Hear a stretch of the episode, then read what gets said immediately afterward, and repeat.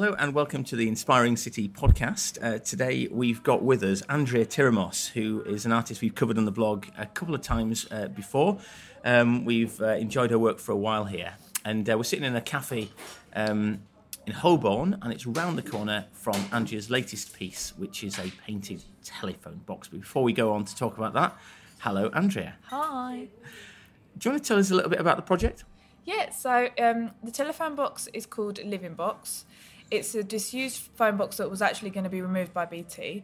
Um, I was approached by a social enterprise called Public Space Jam, and the whole idea is to promote more greenery and cleaner air in London. Um, it's been in the news lately that the levels of like toxins in the air have been just through the roof. We've actually exceeded our, I think, our yearly levels of pollution in the first week of 2016. Yeah. So it's like a really current issue. Um, and I think because we don't see it, it's something that we kind of shove under the carpet and don't talk about enough and think about change.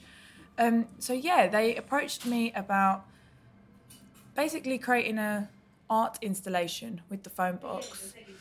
Um, and it's also in association with Treebox Limited, who've provided a fantastic actual living wall on the opposite side, like where on the back side of the telephone box.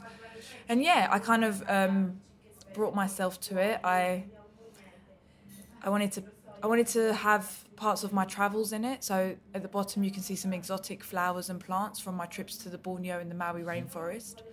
Um, and I also wanted the top of it to look as though it's creeping down, almost overtaking the box in a bit of a like post-apocalyptic way. Watching too much um, Walking Dead.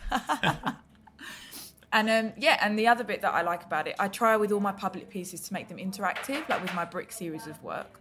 Um, so the inside of the box, the public can peer inside, and you can actually see the exact constellation of stars that we should be able to see from Holborn if our air was cleaner.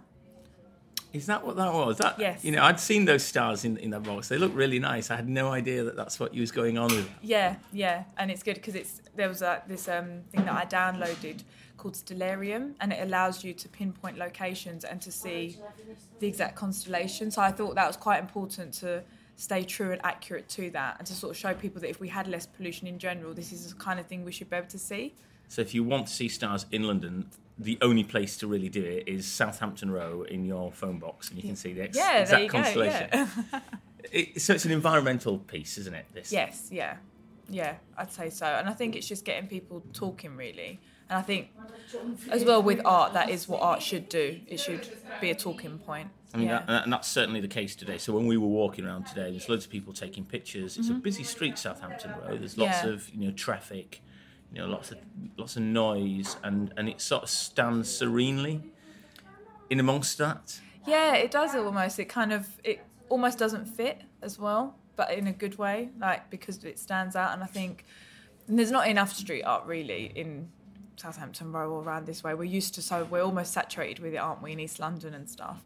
Um, so yeah, I think it's something a bit different, and also the process. I painted it every single day for over just over a month. So like the locals and the local kind of cafes and restaurants and all of that, they saw the progression of it, and people walking home from work or to work in the morning, and that's been really really nice because.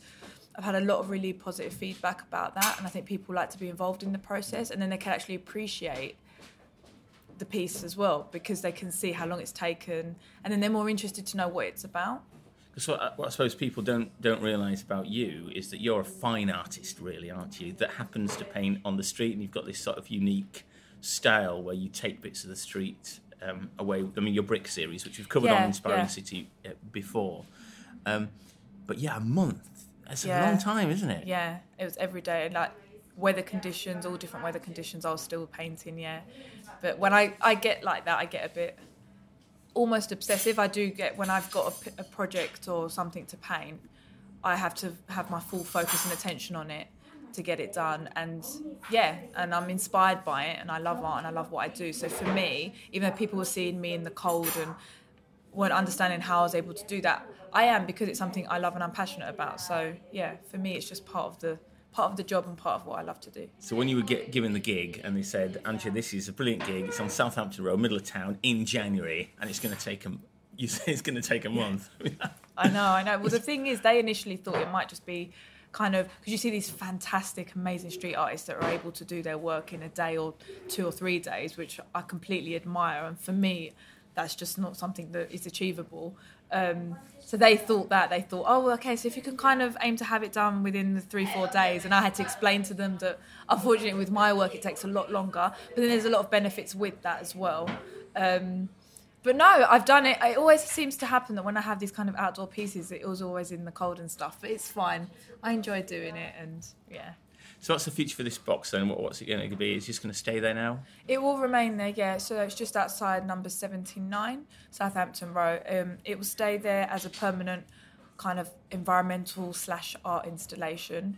Um, yeah, and hopefully you'll see me doing some similar pieces, public art pieces around London as well. Yeah. Well, if you do, then we'll certainly cover it on Inspiring City. So thank you, Andrea. Awesome. Thank you so much.